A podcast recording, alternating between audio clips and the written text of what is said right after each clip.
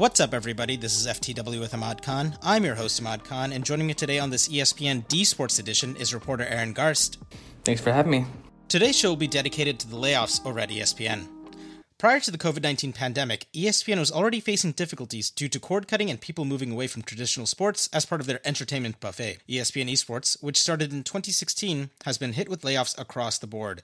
We know that Emily Rand and Jacob Wolf, both of whom have been on the show before, will not have their contracts renewed. The fate of Arda Ocal, who's been on the show before, is not certain, but it's possible that he may no longer have a job once his contract expires. Tyler Erzberger is also out. In total, 500 jobs at ESPN were lost, from reporters to producers and everyone in between. Both Aaron and I have freelanced for ESPN. I started in 2016, Aaron started in 2018. We've seen some of the internal politics from the outside, but first, Aaron, what does the loss of ESPN esports have on the esports journalistic ecosystem? I think there are two big takeaways. I mean, one, ESPN, I think by far it's one of the biggest players in esports, uh, esports coverage, especially you know alongside the Washington Post with Launcher and other sites like that. But the amount of time and effort and investment that they put into the esports scene with games like Overwatch and, and League of Legends was pretty much unrivaled. So to have them leave, you know, at a time when other major outlets like Rolling Stone, like Variety, several others are also leaving for the same reason, uh, is, is pretty damning for the esports industry right now. It's a, it's a very bad sign. But at the same time, the second takeaway is that, you know, this is the pandemic. It's very hard to get a clear understanding, a clear view of the industry as a whole. Uh, I think it's very unfair to say that you know esports is suffering. The pandemic pushing ESPN to leave is bad for esports and bad for just the world in general. So it, it's it's a it's a big deal. It's bad because I don't see ESPN coming back anytime soon, and there's a lot of work that got put into that vertical to make it successful. So it, it's a big deal, and it probably we won't start to see any recovery from this until the pandemic is over. Really.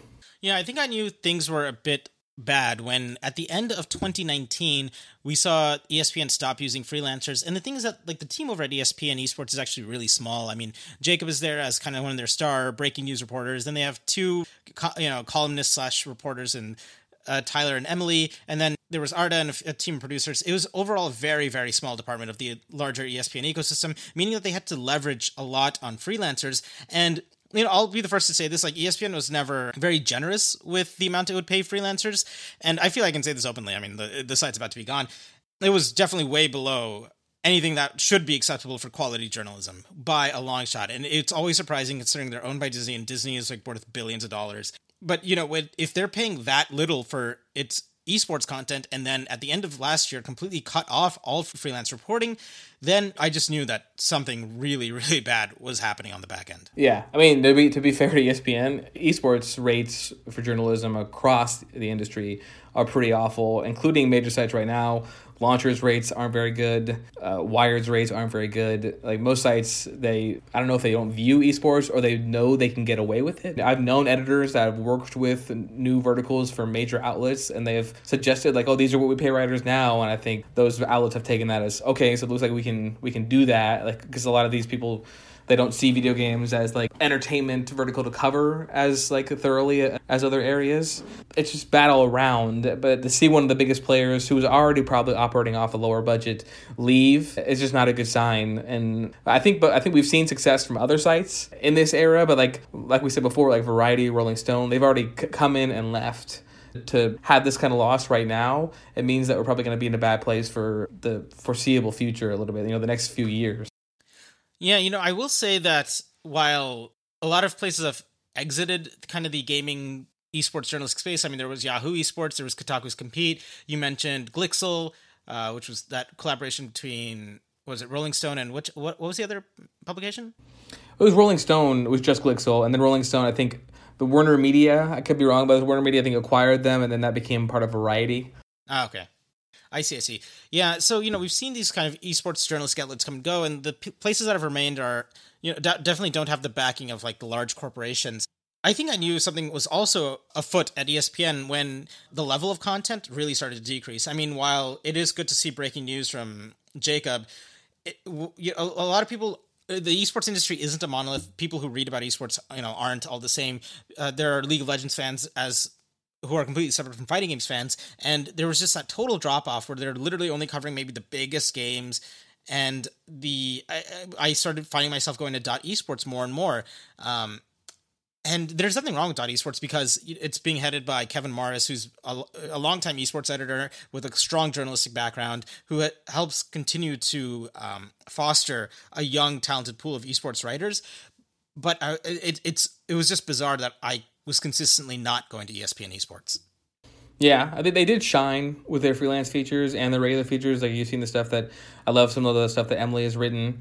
Uh, uh, I love the, a lot of the reports that Jacob has put out. He's put he's covered things that no one else has covered from a lot of different angles, whether it be business, whether it be transactions about players, uh, uh, you know, things that he's uncovered from the inside, and also the freelance features that things like you and I have done about communities that aren't covered as much, like Splatoon two like they've done a lot of those things like that. But you're right. Like since the end of 2019, as you mentioned, when the freelance budget uh, dried up, they really just changed their focus. Like they had a lot less coverage. Uh, you know, a lot less was happening. There were no more events happening once the pandemic started, like the Overwatch League. Like all the stuff got, got canceled or pushed like indefinitely. Uh, so there was like the cover the coverage plans that there were still a lot of opportunities to cover community features but i think that was just so wide fo- like everyone was doing that like oh the coronavirus is locked everyone at home so what are they doing? I think people got tired of reading that uh, and also ad revenue was, was plummeting because of the pandemic. To see them because what they were doing like a ps5 review they did like talked about spider-man miles morales they did features on tony hawk pro skater remake like those features are all well and good, but it's I don't think it's what you expect when you look for like the best of esports coverage in the industry, or at least some of the best. Yeah, I mean it, it's bizarre, right? Because there's plenty of stories happening in the esports world at the moment, uh, and the, for for ESPN to say that you know we only have a, t- a tiny pool of writers, we have no freelancers, so let's pull them away from esports and have them do general gaming stories.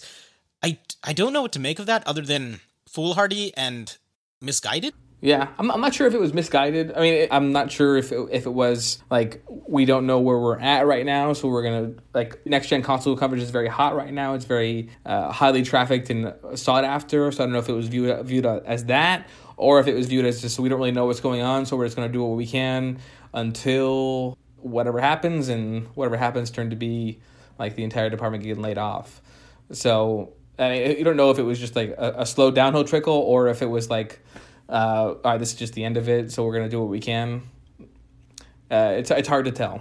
I mean, if it was kind of like a race to the bottom to like I don't know, grab as many you know droplets of water that were falling from the sky and like do PS5 reviews to get SEO traffic, I think that's a bad place for ESPN to be. I can see why smaller websites need to do that. They need to leverage their esports reporting with kind of general guides and gaming coverage. That I think makes sense for the economics of those sites. But when when you're backed by Disney and it's it's almost like we're paying you, you, as writers. So I know you mentioned earlier that their freelance rates were really low. I mean, you know, we've all complained about it, but their the rates for the staff writers, I won't say specifically, but were at the levels of other writers at ESPN, meaning that they were very generous, um, far beyond esports salaries, far beyond general gaming reporter salaries. I don't know. It just it just seems so bizarre that you know they would push these writers to just write such general SEO trafficked content. I mean, we can definitely we can talk all day about Disney. I mean, you see what's happening with like, uh, I'm in California at least. Uh, you know, the governor, the states like on somewhat of a lockdown or a much more of a strict lockdown than other states, and there's been a push to reopen Disneyland of all things like nonstop because like that.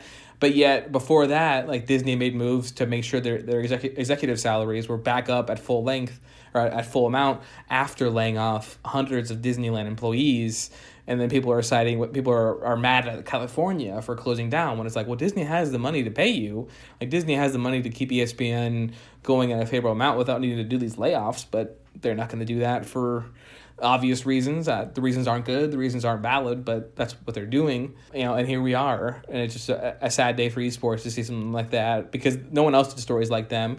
Uh, not because no one else like can, as well as no one else has the resources to do something like that. Like that. Like I think you know you talked before about like the, their legal resources. Like no one's going to take on a company like Disney in some cases, but even just to have the time and money to not have to like put out hits every day or hits every week, and instead take time to really dig into a few features.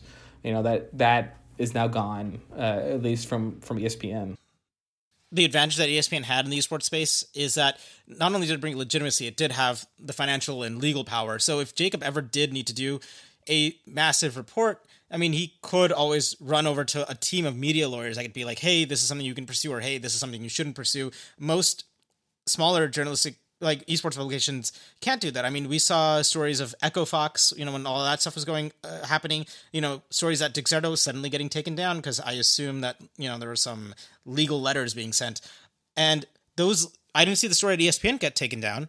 You know, so it seems that they had the legal muscle there, and they also had the fi- the finances right. So I think last year they sent their entire team to Worlds, which is very, very, very costly.